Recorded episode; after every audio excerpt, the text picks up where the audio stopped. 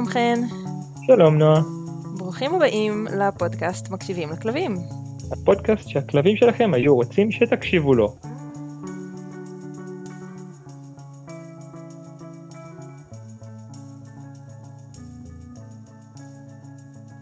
על מה אנחנו מדברים היום? אה, על מה אנחנו מדברים היום נועה? היום אנחנו מדברים על מרקרים. בואי תסבירי שנייה מה זה מרקרים. מבחינתי מרקרים זה מה שהיה לי בכיתה א' בקלמר, הצבעים הנוצצים האלה. גם. מרקר יכול להיות צליל או אה, מילה או איזשהו צליל, תכף נדבר על סוגי מרקרים, אפילו אור יכול להיות מרקר.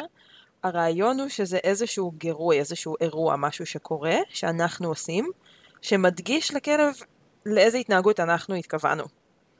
זאת אומרת, למשל המילה לא היא סוג של מרקר, אבל הוא מרקר ענישה. זה מדגיש לכלב כשאתה עושה את הדבר הזה, אתה תשמע את המילה שלנו, וזה אמור להגיד לכלב, את זה אל תעשה. זאת אומרת, הכוונה של המרקר היא בעצם להדגיש לו מתוך כל ההתנהגויות שכלב עושה בעשר שניות, שזה מיליון, אמ, למה אנחנו מתכוונים. זאת אומרת, איזה מהדברים שהוא עושה עכשיו חשוב לנו. כמו, ש, כמו שטוש מרקר מדגיש מילה או משפט מסוים מתוך הטקסט, כי זה מה שחשוב. אמ, בעצם מרקר זה איזשהו סימן. נכון. איזשהו משהו שמבחינת הכלב, או בעצם מבחינת כל בעל חיים, מנבא איזשהו משהו אחר. נכון.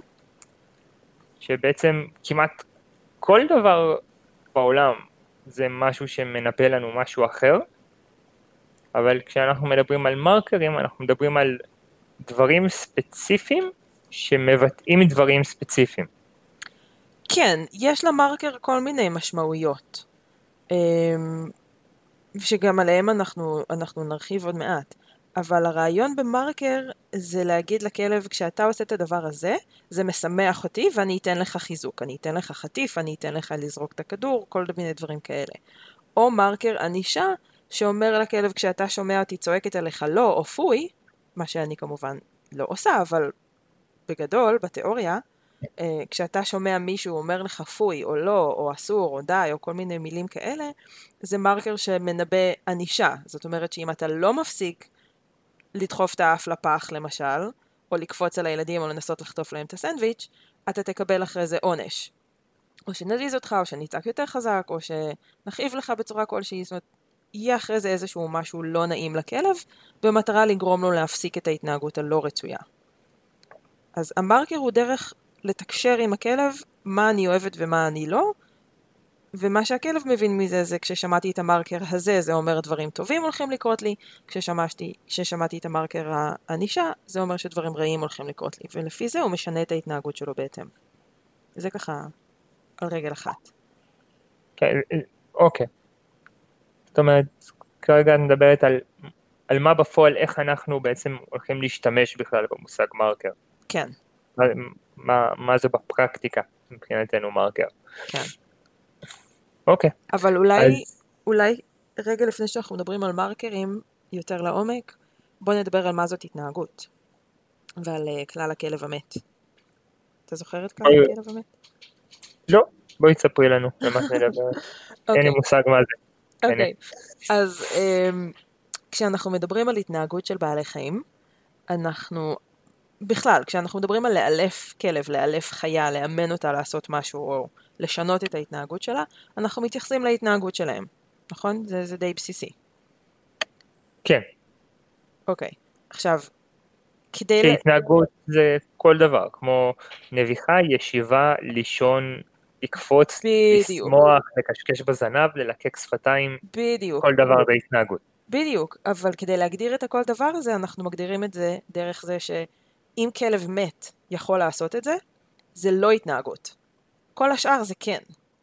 זאת אומרת, לנשום, לעמוד, לבהות, להזיז את העיניים, אה, להזיז את האוזן, לקשקש בזנב, כמו שאמרת. כל, רגע. כל, כל דבר שכלב חי עושה בכל שנייה נתונה, זה יש לי התנהגות. פאוזה, יש לי פאוזה קומית. אוקיי, שכב ויישאר, כלב מת עושה מדהים. נכון? אז זה לא התנהגות? אבל שכב ויישאר בכלב חי דורש מאמץ. השרירים עדיין פועלים. והוא אוקיי. עדיין נושם, והוא עדיין, הלב שלו עובד, וכל מיני דברים כאלה. הוא בשטויות שלו. זה, זה פשוט, החוק הכלב המת זה דרך להראות לאנשים שכל דבר זה התנהגות. כי הרבה אנשים שהם אה, מנסים לאלף את הכלב, אז הם עומדים מולו עם, ה, עם החטיפים ועם הקליקר, והכלב עומד מולם ובוהה בהם, כי הוא לא מבין מה רוצים מחייו, כי זו דרך חדשה לאלף אותו, עד היום לא עבדו ככה, והוא מסתכל עליהם והם מסתכלים עליו, ואז הם אומרים לי כזה, אבל הוא לא עושה כלום. ואני מסתכלת על הכלב ואני אומרת, הוא עושה מלא דברים. הוא עומד, הוא נושם, הוא מסתכל עליכם, הוא הזיז את הראש, הוא הזיז את הרגל, הוא הזיז את האוזן. הוא עושה מלא מלא מלא התנהגויות. פשוט הבן אדם צריך להיות מספיק טוב כדי להבין שאלה התנהגויות וללמוד לזהות אותם. וזאת מיומנות מאוד חשובה כשאנחנו רוצים לאמן כלב, זה לראות את הדברים הקטנטנים שהוא עושה עם הגוף, אמ, שהם כן התנהגויות, ומתוך זה לעצב את ההתנהגות הרצויה שלו. זה ככה ספתח ל- להמשך. כן. אוקיי, מצוין, מדהים. אז הבנו בגדול מה זה מרקר, הבנו למה זה טוב, הבנו מתי זה קורה בערך, איך אנחנו ממשיכים מפה. הבנו אה, גם מה זה התנהגות. בוא נדבר על למה זה טוב, מה עושים עם המרקר, מה הוא אומר. יאללה. אז באיזה מצב אנחנו משתמשים במרקרים? אנחנו רוצים לדעת איך להשתמש נכון במרקרים, זה נכון. אמ, כשאנחנו רוצים לתקשר עם הכלב משהו. בעיניי מרקר הוא כלי מאוד מאוד שימושי לשלב הלמידה של הכלב. אם אני עכשיו מנסה ללמד את הכלב שלי לעשות משהו, לבוא אליי לשבת, להתעלם מהפח, אה, לקבל אורחים יפה, לא משנה מה, כל התנהגות ספציפית שאני רוצה שהכלב שלי יעשה, זה יעזור לי מאוד אם יהיה לי מרקר כדי לדבר איתו על ההתנהגות הזאת. זאת אומרת, זה לא, זה לא האות, זה לא הפקודה, זה לא המילה שאומרת לו מה לעשות, אבל זה משהו שמדגיש בעיניו את מה שקורה כרגע. אתה מבין את ההבחנה? ממש לא. אוקיי, המילה שב היא לא מרקר. המילה שב היא אות. אות זה משהו שאומר לכלב, אוקיי. אם תעשה עכשיו את הפעולה X, אז יקרו דברים. או טובים או טובים פחות, אבל יקרו דברים. אמ, לא, לא כל כך הבנתי. עוד פעם. ששב זה לא מרקר, מה זאת אומרת? ההבדל אני- בין, בין אות למרקר. כן, מה, אוקיי. מה בדיוק ההבדל בין אות למרקר? אות אומר לכלב מה לעשות. למשל, שב ארצה, בוא אליי, לך לשם, וכן הלאה. מרקר אומר לכלב משהו שהוא כבר עושה, לשים לב להתנהגות הזאת. זאת אומרת, עוד לפני שיש לי אפילו אות, אני יכולה לדבר עם הכלב דרך מרקרים. אתה מבין? נגיד עם הכלב, אני מנסה ללמד אותו לשבת, אז אני מחכה שהוא יושב באופן טבעי, וברגע שהוא יושב, אני מסמנת את ההתנהגות הזאת בעזרת המרקר שלי, מדגישה לכלב אותה בעזרת המרקר שלי, למשל אומרת לו יופי, או כך, או כלב טוב, או איזשהו מרקר שאני בוחרת, ואחר כך נדבר גם על איך בוחרים מרקר ומה כדאי שיהיה בו. אמ, וזה מסמן לכלב את החטיף אתה מקבל על זה שהטוסיק שלך נגע ברצפה עכשיו, בצורה המסוימת הזאת. ולא על זה שאתה קופץ עליי, או נובח עליי, או בוהה בי, או עומד מולי, או רוקד, או כל דבר אחר שכלב עשוי לעשות כשיש לי חטיפים ביד ואני עומדת מולו. זאת אומרת, המרקר לא אומר לו ישירות מה לעשות, אבל ברגע שהכלב עושה אותו ואנחנו מסמנים עם המרקר, אז תוך כמה פעמים הכלב מבין שאת זה אני רציתי, ועל זה כדאי לחזור. יותר ברור? כן. לי כן. כי אני מבין. אוקיי. מרקר? אני מקווה שגם למקשיבים. אמ, אוקיי, אז בואי נדבר קודם על כל מיני סוגי מרקרים שיש. בעצם, הרי את מדברת על זה שהמרקר הוא כלי בשביל, נקרא לזה, לסמן ולדייק לכלב על... כי בעצם אני יכול להגיד לכלב שב, הוא יישב, הוא יקבל חטיף, אני אעשה את זה מיליון פעמים, ובסוף הוא יבין, הוא יבין שהמטרה שלו, שכאילו מה שאני מנסה לעשות לו זה לגרום לו לשבת. נכון. המטרה של המקר בעצם לדייק ולחדד את זה ולעזור לו להבין טוב יותר ומהר יותר שלשבת זה מה שרציתי. כי כן. בדרך כלל לשבת הוא בטח עשה גם עוד הרבה דברים, כמו להסתכל לשם, ליקק שם, הריח שם, שם, קשקש נכון. בזנב. ובעצם. המטרה היא של המרקר זה לדייק לו, זה הדבר שרציתי שתעשה. כן, זה ליצור תקשורת אז... יותר ברורה. כן, אז ללא ספק להיות ברור יותר לכלב זה אחת המטרות הגדולות של הכלב, של המרקר. כן. איזה עוד מטרות יש לזה, למה אנחנו משתמשים בזה? זה עוזר לי לתזמן יותר נכון את מה שאני מנסה לעשות. אמ, זאת אומרת, כמו שאמרת, בדוגמה של הכלב שאנחנו מנסים ללמד אותו לשבת, יש כלבים שאתה מנסה ללמד אותם לשבת וזה קורה כל כך מהר ואז הם קמים מיד, שזה נורא קשה. הטוסיק שלהם נוגע ברצפה בערך לחצי שנייה, ואז הם כבר קמים וקופצים עלינו ונובחים ורצים הצידה ומחפשים אולי נפל החטיף והם עושים מלא מלא מלא התנהגויות בקצב ממש מהיר ונורא קשה לנו להגיד לכלב רגע רגע אני רק רוצה טוסיק על הרצפה שנייה כאילו על זה על זה אני מדברת. אז המרקר כאן מאוד עוזר לנו בתקשורת הזאת עם הכלב כי אם, אם המרקר שלי מדויק, אז הכלב מהר מאוד יבין שזה לא כל שאר הדברים שהוא עושה כדי לנסות להשיג את החטיף שעובדים, אלא רק זה שהטוסיק שלו נוגע על הרצפה, נוגע ברצפה ונשאר על הרצפה. אמ, אז זה, זה הופך את התקשורת ליותר ברורה, וזה גם מאפשר לי בעצם ללמד את הכלב דברים מאוד מאוד מורכבים, הרבה יותר מורכבים משים את הישבן שלך על הרצפה. אני יכולה ללמד את הכלב אה, להביא לי בירה מהמקרר, או להדליק את האור, או כל דבר שהוא באמת מורכב יותר, אם אני משתמשת נכון במרקרים. כן, יותר מזה אני אוסיף, שהרבה פעמים שהמרקר, הרי בסופו של דבר המרקר מסמן לכלב, אתה עומד לקבל חטיף. נכון. יש מרקרים שמסמנים לכלב, אתה עומד לקבל חטיף, ומאיפה אתה מקבל את החטיף? המרקרים משמשים גם בעוד מלא דברים, זאת אומרת זה לא רק חטיף, זה יכול נכון. להיות צעצוע, זה יכול להיות נכון, בפריסבי, זה יכול להיות... נכון. תתכונן לעומד להיות משהו, או אתה עומד לקבל משהו מסוים, כנראה שאתה רוצה, ואיפה הוא יגיע, או מה הציפייה ממך לעשות, כאילו, בדרך לקבל אותו, לא... כן. לא לדוגמה כמו תשב ואז תקבל חטיף, אלא לדוגמה כמו ישבת, כל הכבוד, עכשיו כדי לקבל את החטיף אתה צריך לקום וללכת לקחת אותו, הוא בסלון מחכה לך. נכון. אה, זה כבר מרקרים בעיניי שהם רמה מעבר לשימוש הבסיסי של מרקר, וזה שלכל מרקר יש לא רק את המשמעות של זה הדבר לשים לב עליו, עשית את הדבר הנכון, הנה בא החיזוק שלך, שזה המשמעות הבסיסית של כל מרקר, אמ, אלא המרקרים הספציפיים שאתה מדבר עליהם גם אומרים לכלב איך בדיוק ואיפה בדיוק הוא מקבל את החיזוק וגם מה בדיוק החיזוק שלו. כי למשל אם אתה רוצה לתת לכלב אה, חתיכת ביסקוויט והכלב ציפה לכדור שלו, יכול להיות שהוא יתבאס כשתיתן לו חטיף והוא רצה את הכדור. קרמה למשל, אם יש לי כדור ביד ואני מנסה לתת לה חטיפים, היא לא תאכל אותם, היא אפילו לא תסתכל עליהם, כי היא רוצה רק את הכדור.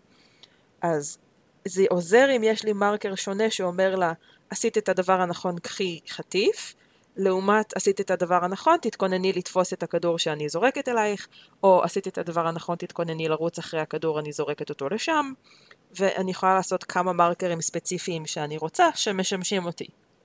אני מכירה מאלפת שיש לה מינימום של 12 מרקרים ספציפיים לכל כלב, וזה מדהים לראות אותה מתאמנת על, על, על זה איתם, הכלבים שלה פשוט, זה, זה מטורף.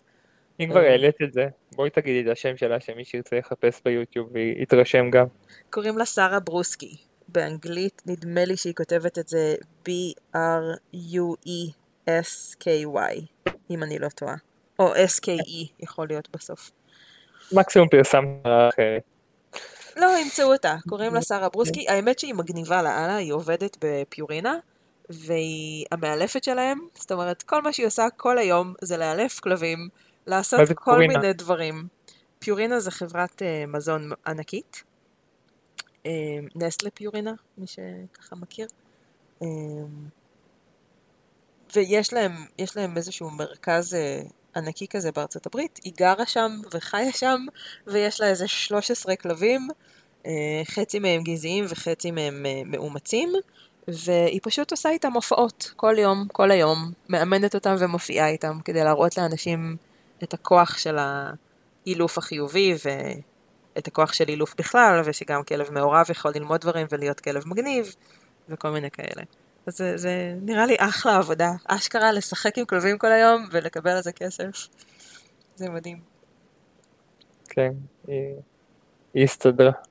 כן, והיא מתחרה, אה. היא מתחרה באיזה שבעה או שמונה סוגי ספורט שונים, מפריסבי ועד אה, ספורט הגנה בשלושה סוגים, גם אה, IPO וגם מונדיורינג וכל מיני כאלה, ו...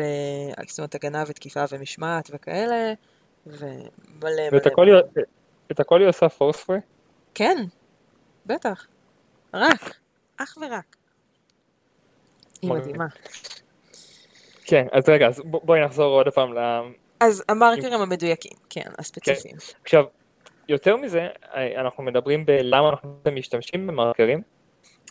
הרבה פעמים כשאני בעצם רוצה להביא לכלב את החיזוק, וזה לא משנה אם זה פריסבי, כדור או אוכל, ברגע שהחיזוק יוצג בפניו, זאת אומרת, אני אוציא את האוכל, הכלב, הכלב יאבד את הפוקוס. זאת אומרת, אם אני רוצה להביא לכלב אוכל על זה שהוא יושב, כנראה שאם הוא יתיישב עד שאני אצליח להביא לו את האוכל, הוא כבר יקום לקחת את האוכל. נכון, השימוש בקליקר זה בעצם להגיד לו, ישבת, כל הכבוד, אתה עומד לקבל אוכל, ועכשיו זה כבר לא כל כך משנה אם קמת, כי אתה יודע שהיה לך את הסימן שנתן לך, אתה עומד לקבל את האוכל על זה שישבת. נכון. כי אחת המשמעויות הנפוצות של מרקר זה סיימת את ההתנהגות, אתה יכול לקום, אתה יכול לזוז, אתה יכול לעשות עוד דברים עכשיו. נגיד, כדי ללמד כלב להישאר, אני לא צריכה להעניש אותו כשהוא קם, או להגיד לו לא כל פעם כשהוא קם, או כשהוא עומד לקום. אני פשוט צריכה ללמד אותו מתי זה בסדר לקום. וזה מה שהמרקר בעצם עושה. אז אני יכולה ללמד אותו שב, קליק, שב, קליק. לצורך הדוגמה, קליק הוא, הוא סוג של מרקר, אוקיי? תכף נרחיב גם עליו. אבל שב, קליק, שב, קליק, שב, קליק, ואז אני מתחילה לדחות טיפ-טיפה את הקליק. שב, קליק, שב, קליק. ואני מחכה כל פעם עוד חצי שנייה ועוד שנייה ועוד שנייה וחצי ושתיים, ולאט לאט מרחיבה את הזמן שהכלב בעצם מחכה לקליק. ו... וזה עובד מעולה, לבנות, אה, לבנות יישאר וכל מיני התנהגויות עם משך בעצם. כן, זה עובד מלא לכל, ה... לכל ההתנהגויות, אם זה מרחוק, אם זה מקרוב, אם זה משך, אם זה מול הסחות, אם זה נכון. דברים מורכבים. נכון. ואגב, זה- זאת עוד משמעות למרקרים, זה הגשר בזמן, אפרופו מרחק. מה זה אומר? אמ, עם ה... זה התחיל הרי, זה, זה התחיל מדולפינים. כל הנושא הזה של שימוש במרקרים התחיל בכלל מאילוף דולפינים, אה, לפני אה, מלא מלא מלא זמן, נדמה לי שאי שם בשנות החמישים או הארבעים, אני לא זוכרת בדיוק. אמ, כשקרן פריור, שכבר הזכרנו אותה בפודקאסט אה, קודם, הייתה צריכה לאלף דולפינים למחקר, ובמקביל גם להופעה, כדי לממן את המחקר. והיא רצתה, כמו כל אה, הופעת דולפינים, מה הדולפין עושה? שוחה לאמצע הבריכה, קופץ, עושה סלטות, כל מיני דברים כאלו. עכשיו, זה נורא קשה להביא את הדג, שהוא החטיף, לפה של הדולפין באמצע הקפיצה שלו, כשהדולפין באמצע הבריכה ואתה בשולי הבריכה. זה, זה, זה די בלתי אפשרי. אז המרקר הוא בעצם גשר בזמן, בין השנייה שהדולפין קופץ ומזנק ועושה את הדבר הנכון באמצע הבריכה, לבין השנייה שבה הוא מקבל את החטיף שלו לפה. זה לוקח כמה שניות הרי, הוא צריך לקפוץ, לשמוע את המרקר, לנחות חזרה במים, לשחות חזרה אל שפת הבריכה, לפתוח את הפה, להגיע כאילו אל המאלף, ואז המאלף שם את החטיף בפה של הדולפין, ואז הוא מקבל אותו. זאת אומרת, זה, זה לוקח מלא מלא זמן, יש רווח די גדול בין עשית את הדבר הנכון לבין קיבלת את החטיף. אז שפה ה- נכנסת שאלה מאוד מהותית בתחום. כי הרי תמיד שואלים את השאלה של, אבל רגע, אם עובר זמן, הוא מקשר את הקליק לאוכל? כמה זמן בין הקליק לאוכל אפשרי שיעבור ושהכלב, שאנחנו, בוא נתמקד כרגע בכלב, אני מתאר לעצמי שכל חיי יש לה טווח מוח אחר, אבל כן. בוא נתייחס כרגע לכלבים, בממוצע כמה זמן בין הקליק לאוכל אפשר שיעבור כדי שהכלב בוודאות ישייך את האוכל לקליק. כמה שפחות יותר טוב, זאת אומרת, אם, אם, אם הקליק קורה ברגע שההתנהגות קורית ושנייה אחרי זה יש חטיף, זה האידיאלי. Um, עד שלוש שניות זה סבבה לגמרי, ויצא לי כבר להגיע גם לחצי דקה עם כלב, והוא עדיין קישר. ממש מעניין אותי לשמוע את הסיפור הזה, אני אשמח לשמוע. זה היה עם ברווין, עם הכלב המיתולוגי שלי.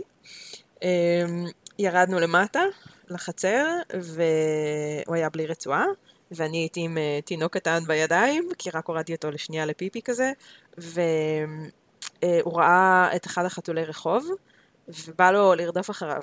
ולי לא בא שהוא ירדוף אחריו, כי הייתי עם תינוק קטן על הידיים, ולא בא לי שעכשיו הכלב ילך לאיבוד, או ירוץ לכביש, או ילך לשכנים, או כל מיני כאלה. וקראתי לו, והוא מיד הסתכל עליי, והוא, והוא התחיל לבוא לכיווני, הוא עזב את החתול והוא בא לכיווני. אז אמרתי את המרקר שלו, שזה היה וואנטה קוקי, ואז רצנו למעלה ביחד, במדרגות, הגרנו בקומה שלישית על עמודים, זאת אומרת קומה ארבע של מדרגות, ונכנסנו הביתה והלכתי למקרר ושלפתי לו פרוסת גבינה, והוא קיבל את, ה, אה, את החטיף בעצם, על זה שבערך חצי דקה לפני הוא הקשיב לי כשקראתי לו, לעומת חתול, שהוא רצה לרדוף אחריו. אה, ואיך יודעים שזה עובד בעצם? איך יודעים שהוא באמת קישר? אה, שהוא בא לך עם פרצוף של רגע, שמעתי סימן, תביא לי חטיף. נכון, נכון. וגם שבפעם הבאה הוא שוב בא כשקראתי לו. ולא אה, אמר, אה, פעם שעברה לא נתת לי כלום, היה פה חתול יותר שווה. אז אה, זה עבד, כן. והוא לגמרי, הוא ליווה אותי כל הדרך למקרר במבט כזה של נו, נו, איפה החטיף? נו, איזה מגניב, מה, מה מקבלים? אז כן, אז זה הסיפור שלי עם פרוין. זה היה כן. בערך חצי דקה. בכל מקרה, אבל עדיף לא לחכות. למי שמקשיב, אל תגיעו לחצי דקה. כן. שלוש שניות, חמש שניות, זה בסדר, תעצרו שם. וגם לא באופן עקבי. כאילו, אם עכשיו הייתי מנסה ללמד אותו אה, להוריד את ה... למשוך לי בשרוול ולעזור לי להוריד סוואטשרט למשל, אז התזמון והרווח צריך להיות הרבה הרבה יותר מדויקים וקטנים. כאילו, המרקר צריך להופיע בשבריר שנייה שהוא עושה את הדבר שאני רוצה, והחטיף צריך להופיע חצי רגע אחרי זה, שנייה אחרי זה. אמ, זה פשוט מייעל את התהליך למידה. זה הופך את זה ליותר קל ומהיר ופחות מבלבל לכלב, ופחות מתסכל לכולם. כן. טוב, אז בואי נדבר שנייה על קליקר. העלית מקודם את הקליק אוכל, קליק אוכל, בואי... כן. נדבר על המכשיר המטורף עם אין סוף האפליקציות שהדבר היחיד שהוא יודע לעשות זה והם לוחצים עליו יש כפתור אחד וזה עושה קליק. נכון. למרות שחשוב להגיד שיש כמה וכמה סוגים של קליקרים, אבל uh, האלמנט הוא אותו אלמנט, לוחצים על כפתור וזה עושה קליק קליק. מין לשונית מתכת כזאת שנמצאת בפנים. כן, אוקיי. אז בואי נדבר שנייה על היתרונות של קליקר לעומת כל מרקר קולי, כל מילה שאני יכול להגיד לך, כלב טוב, קח חטיף, כלב טוב, קח חטיף, מה ההבדל בין כלב טוב, קח חטיף, לקליק, קח חטיף? הקליק הרבה יותר מדויק, משתי סיבות עיקריות. אמ, קודם כל, המהירות תגובה שלנו בין המוח ליד לבין המוח לפה, לדיבור, למילה, הוא הרבה יותר מהיר. ו... כנראה שזה נוגע לכל מיני uh, דברים כמו מעגלים uh, של uh, איך שהמוח עובד וכל מיני כאלה, ובעצם אם אני, אם אני רוצה להזיז את היד מהאש, כי זה חם וזה הולך, הולך לשרוף אותי, המוח שלי שולח את האות הזה מאוד מאוד מהר ליד לזוז אחורה או לזוז הצידה. לעומת דיבור, שזה עובר דרך אה, חלק אחר במוח, שזה החלק הקדמי והקוגניטיבי, ויש שם הרבה יותר תהליכי עיבוד של המחשבות, של האותות מידע וכל מיני כאלה, כדי להוציא בסוף משפטים ומילים. אה, אז הרבה יותר מהיר לדבר עם הכלב דרך היד, דרך איזשהו משהו מכני כמו כפתור שאני לוחצת עליו, לעומת דרך מילים, כי אני צריכה לחשוב איך להגיד לו את זה. זה, זה דבר ראשון. אמ, ומה הדבר השני? מה רציתי להגיד? הדבר השני זה בעצם כל הכלי הזה, כאילו אני בטוח שיש גם עוד דברים, אז אני סתם קוטע אותך ונכנס מקסימום יהיה גם דבר שלישי ורביעי, בטוח אבל שיהיה. הרעיון של הכלי הזה הוא להקל על הכלב על ידי זה שאנחנו ברורים יותר, מדויקים יותר, חדים יותר. נכון. בעצם כשאני אומר לכלב משהו, אני משתמש בקול שלי, הקול שלי זה משהו שמשתנה, זאת אומרת, זה, זה הטונציה שלי מאוד משתנה אם אני שמח, אם אני עצוב, אם בוקר, אם לילה, אם אני עייף, אם קמתי צרוד, זה מאוד מאוד משתנה, והכלב צריך להפעיל עוד חושים ועוד חשיבה על רגע, מה הוא התכוון כשהוא אמר לי כלב טוב? זה נשמע לי מוכר, אבל למה בדיוק הוא התכוון? אה, אוקיי, יכול להיות שהוא התכוון לזה שאני עומד לקבל חטיף. נכון, כי זה לא עקבי. בדיוק, זה משתנה, והכלב מבין בסוף, ופשוט דורש ממנו עוד כמה שניות של עיבוד מידע. Mm-hmm. לעומת זאת, הקליקר, שלא משנה מתי, כמה היום ובעוד מאה שנה, יישמע בדיוק אותו דבר. לא בטוח מאוד... שלגבי המאה שנה. אבל גם בעוד חמש שנים. יופי, יודעת מה גם שבע, יש לי קליקר בן שבע שנים והוא נשמע אותו דבר. יש לי קליקרים בני עשרים, לא נעים להגיד. אבל הם בטח שינו את הסאונד. הם עדיין נשמעים כמו קליקר. יש לי קליקר מהימים הראשונים שקרן פריור התחילה למכור קליקרים. כשעוד לא היה אינטרנט, זה עוד בא בקטלוג בדואר.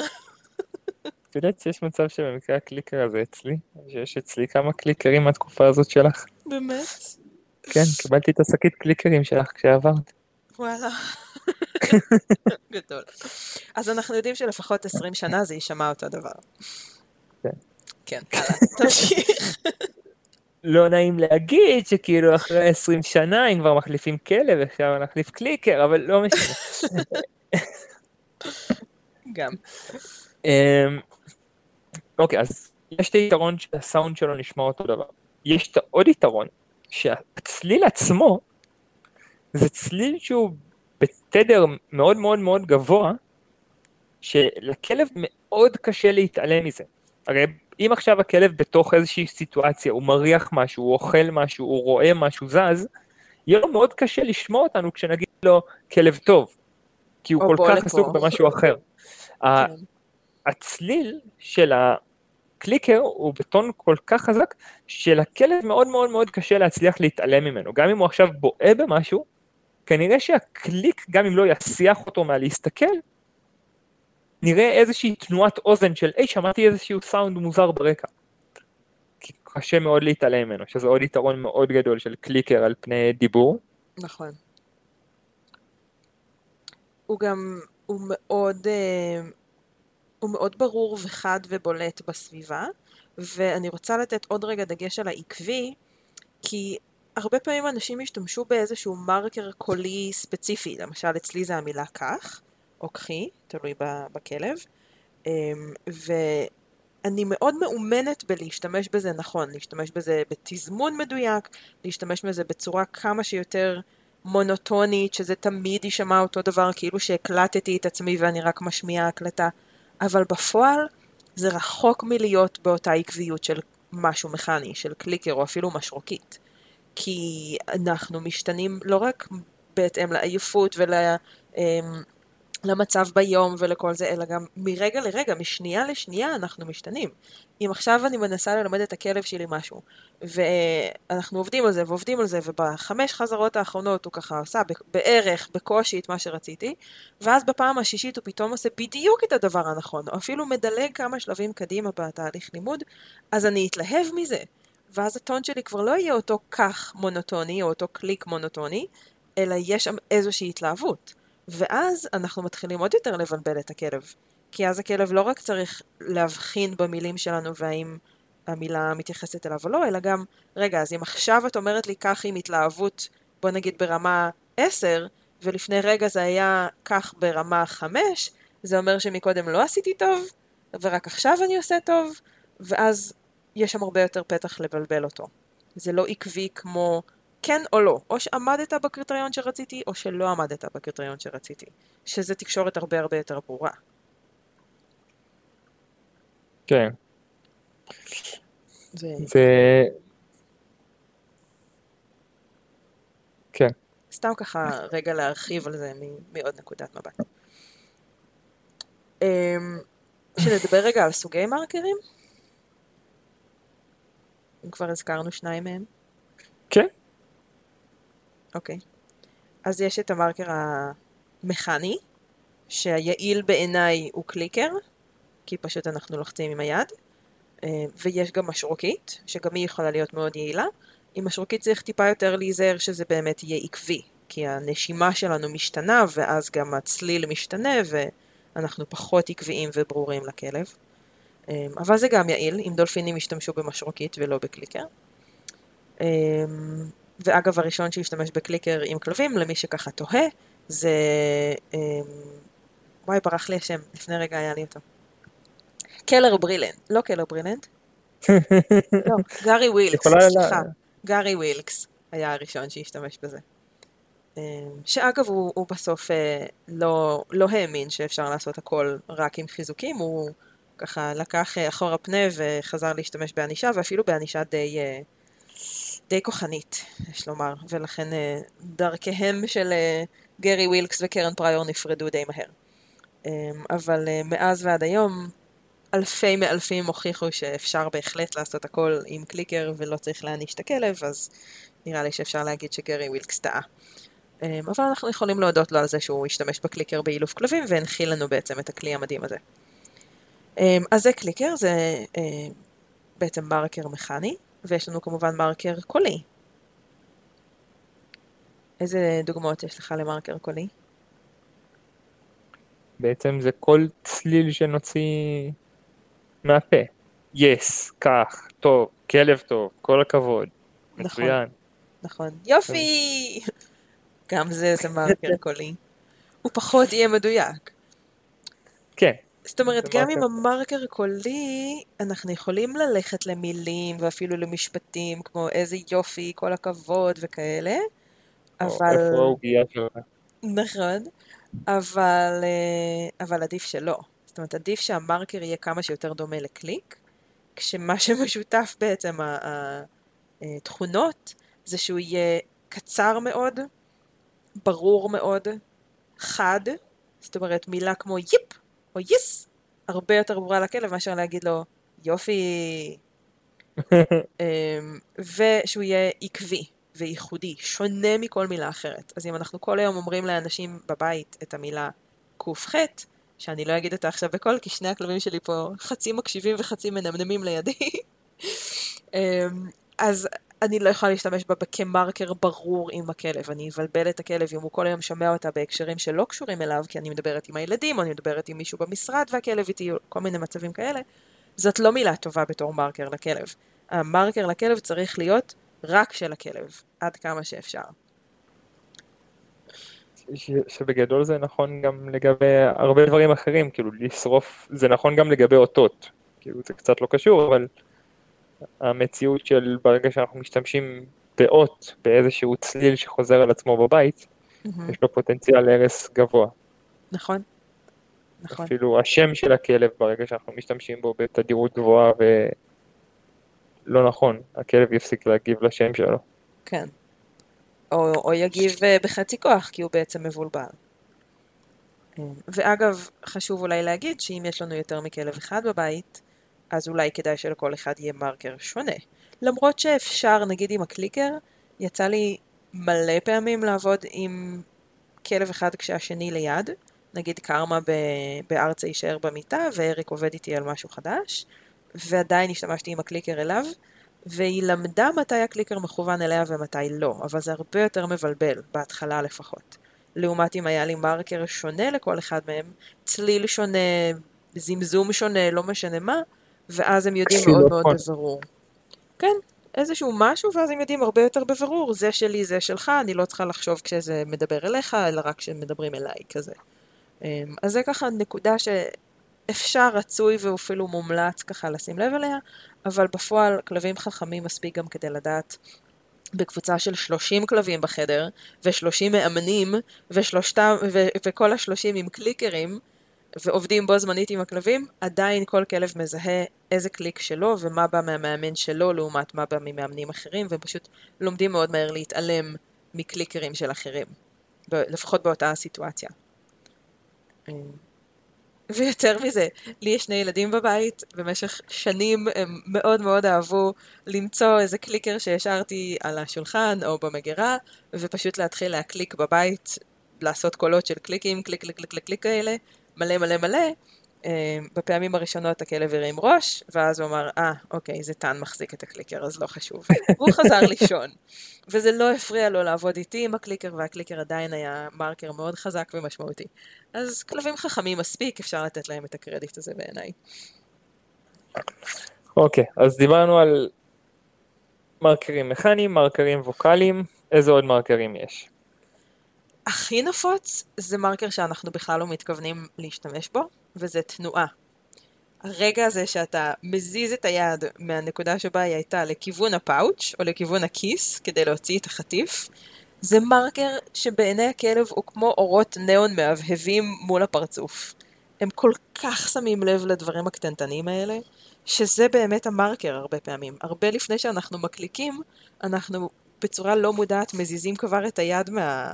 מאיפה שהיא הייתה לכיס או לפאוץ', והכלב כבר מבחינתו היה מרקר, כי זה מה שמנבא לו, הנה בא החטיף שלי, היד הולכת לכיס, היד הולכת לפאוץ' עם החטיפים. יש, יש מלא כלבים, זאת אומרת, זה, נפ... זה לא ויזואל, כאילו, זאת אומרת, את מדברת כרגע על מרקר ויזואלי, אבל הדוגמה הזאת היא נכונה לגם הרבה סיטואציות שהכלב מתחיל לקבל מרקרים בלי שאנחנו שמים לב, זאת אומרת, כמו, הוא לא הסתכל עליי, אבל פתחתי את הפאוץ' ויש שם מין מנגנון שעושה מין פלופ כזה. נכון. והפלופ הזה זה, עומד כן. אוכל. כן. יש כלבים שרק עצם שהשק אוכל נמצא במין איזה חדר שירות, נכון. כזה, ורק עצם הרעיון שנכנסת לחדר שירות זה כזה, אה, אתה עומד להביא לי אוכל, איך אני אוהב שאתה נכון. נכנס לחדר שירות. נכון. ובדיוק הדלת של החדר שירות נהפכת להיות כמו קליקר. נכון. זה, זה בעצם אות מידע. זה משהו שקורה שאומר לכלב מה הולך לקרות עכשיו, כשבמקרה שלנו אנחנו מדברים ספציפית על אות מידע להנה בא אוכל. אז אה, אם נכנסנו לחדר שבו נמצא האוכל, או אם פתחנו את הארון שבו נמצא החטיפים, או רשרשנו עם השקית של החטיפים, סביר מאוד שכל הכלב בסביבה יבוא בריצה. או חתול, למשל, או התרנגולות שלי. אמ, כי הם מזהים אותות מידע מאוד מאוד בקלות. המרקר הוא אות מידע ספציפי ומכוון שאנחנו משתמשים בו כדי לתקשר עם הכלב דברים מסוימים. אז כאילו זה, זה סוג של תת קטגוריה של אותות מידע, אם אנחנו רוצים להיות עוד יותר ככה חנונים ולדבר על זה לעומק. שבמקרה גם אנחנו לא רוצים, אנחנו כאלה. השארנו את זה, כן. אבל כן, התנועה הזאת של אני מכניס את היד לכיס, או עומד להכניס את היד לכיס, או אפילו מתקרב עם היד בכיוון הכללי של הכיס, והכלב כבר מזהה את זה בתור, יש, יש לי, יש לי חטיף, הנה תכף בא החטיף. אז אנחנו צריכים להיות מאוד מודעים לזה. כי לפעמים אנחנו עושים את זה מוקדם מדי, ואז אנחנו מסמנים לכלב בלי לשים לב את ההתנהגות הלא נכונה, רגע לפני שהוא מתיישב. ואז אנחנו מקבלים במקום כלב שיושב יותר, אנחנו מקבלים כלב שמרחף עם הטוסיק חמישה סנטימטר מעל הרצפה. ו- וזה גורם לעוד יותר בלבול, כי בעצם הכלב לא טועה, הכלב הולך לפי הסימנים שלנו. פשוט אנחנו לא לגמרי מודעים למה שאנחנו מסמנים.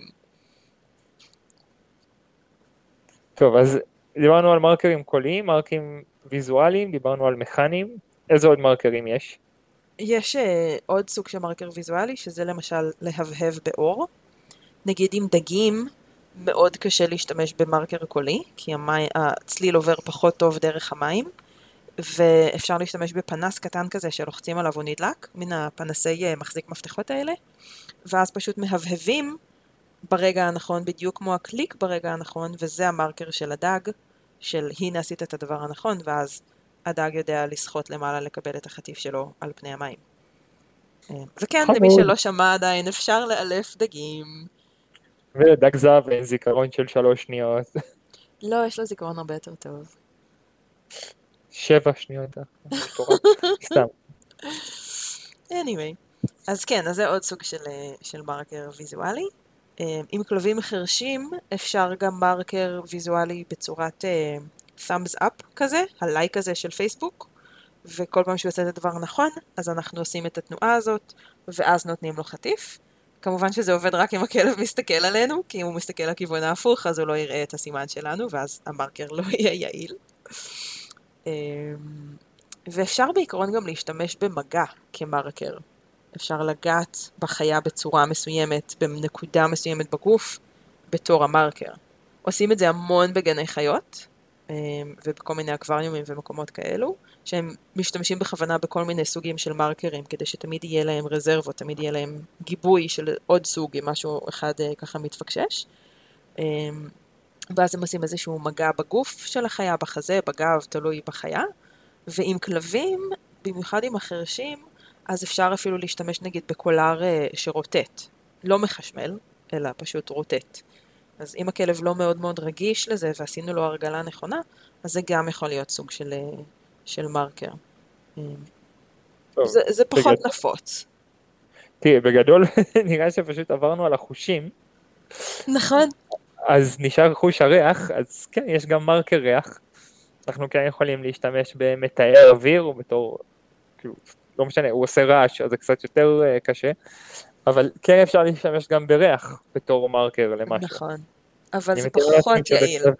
גישוש יכול להיות שעושים את זה? אני לא חושבת שמישהו משתמש בריח כמרקר. אפשר בהחלט להשתמש בריח כאות, כמשהו שאומר לכלב מה לעשות עכשיו, אבל כמרקר זה מאבד את היכולת שלנו לתזמן את זה מדויק.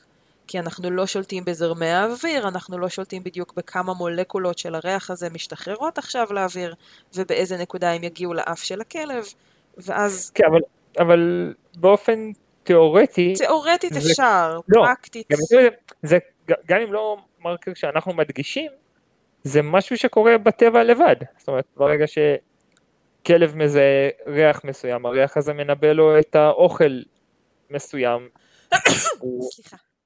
וכאילו, הריח זה כנראה לא אות שאומר לו תעשה משהו, אלא הריח זה ממש משהו שמנבא לו את זה שיש טרף, הוא רק צריך להשיג אותו במקום שקרוב יותר לאיפה שהריח מתחזק. נכון, אבל אז זה אות, זה לא מרקר, כי זה לא מסמן התנהגות שעכשיו קורית, אלא זה אומר לו מה לעשות הלאה. אוקיי, מקובל. יש. אוקיי. אמ, מה עוד? בסופו של דבר המרקר האידיאלי מבחינתנו זה בעצם הקליקר. כן. והקליקר דיברנו הרבה על היתרונות שיש לו ושיש לו המון יתרונות, אבל עם זאת גם יש לו חסרונות. זאת אומרת זה לא איזשהו... כן. כן, זה לא כלי מושלם כמו שום כלי בעולם. כן.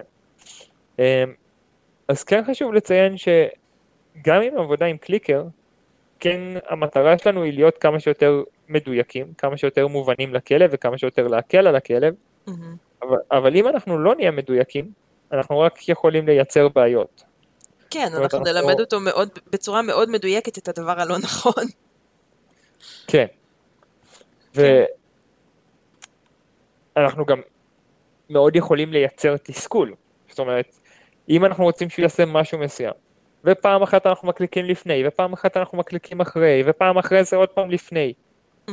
הכלב בסופו של דבר יצא יותר מבולבל ומתוסכל, מאשר נכון. איזה כיף אני עומד לקבל חטיף, זה בסוף יהיה, יודעת מה, אני, בואי לא נאכל, לא צריך כן. לאכול.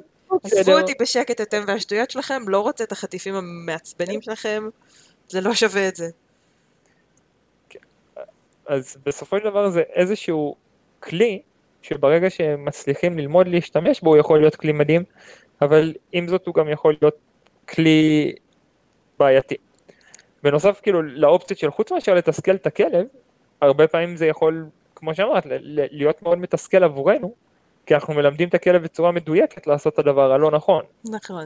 או שאנחנו יכולים, אנחנו רוצים ללמד כלב לא לנבוח, אבל אנחנו נלמד אותו דווקא כן לנבוח. נכון. כי הכ- הכלב לא משקר, הכלב הולך לפי מה שסימנו.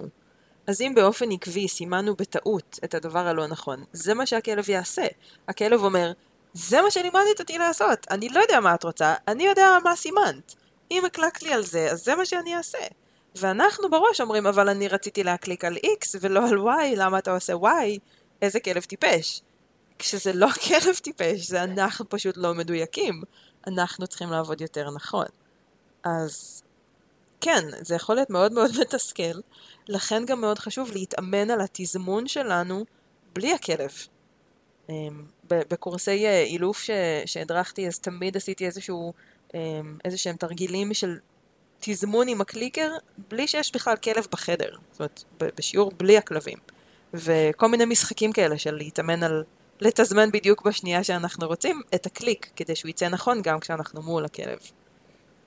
כן, אני, אני במקומות שכן כלב נמצא ואנחנו לא יכולים להתאמן על הקליק עצמו כדי לא להרוס לכלב, אז אנחנו מתאמנים על איזושהי מילה מסוימת.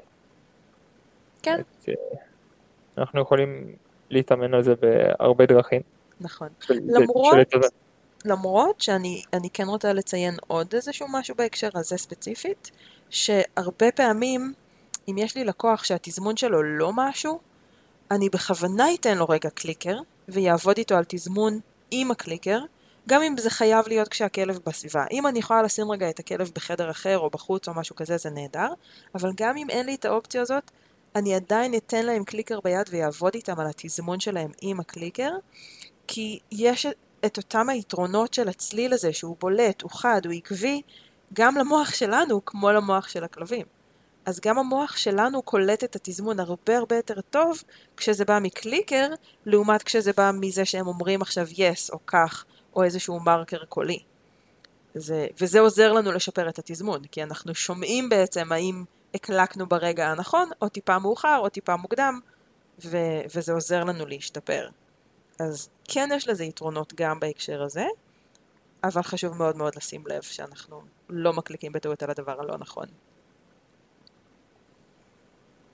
טוב, אז בעצם בפרק הזה דיברנו על מרקרים ומה הם מרקרים ומה היתרונות ומה החסרונות וסוגים של מרקרים. נגענו במרקר המוכר למי שלא היה מוכר, אז בקליקר. ובעצם אנחנו נותנים דגש כל כך חזק לקליקר הזה, כי בעזרת הקליקר אנחנו יכולים לעשות המון דברים.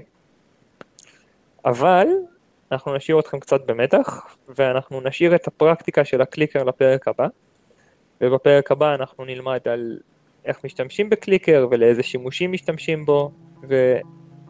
כל מיני מתנהלים. דרכים ללמד התנהגות מסוימת, וכל זה. אז אנחנו רוצים להודות לכם ולכן שהקשבתם לנו היום. מקווים שנהנתם, ומקווים שאתם גם נמצאים איתנו בקהילה בפייסבוק, שנקראת גם מקשיבים לכלבים, ומקווים עוד יותר שבא לכם ככה לקחת uh, שתי שניות וללחוץ על שיתוף של הפרק הזה, ולשלוח ככה לכמה חברים, או אולי uh, לתת לנו חמישה כוכבים בדירוג באפליקציה, שזה גם יהיה מגניב לאללה. ו... וזהו, אז ייתן לנו, לנו ככה קצת פידבק חיובי. אז אנחנו נגיד לכם תודה ולהתראות בפעם הבאה. Bye bye, Bye bye.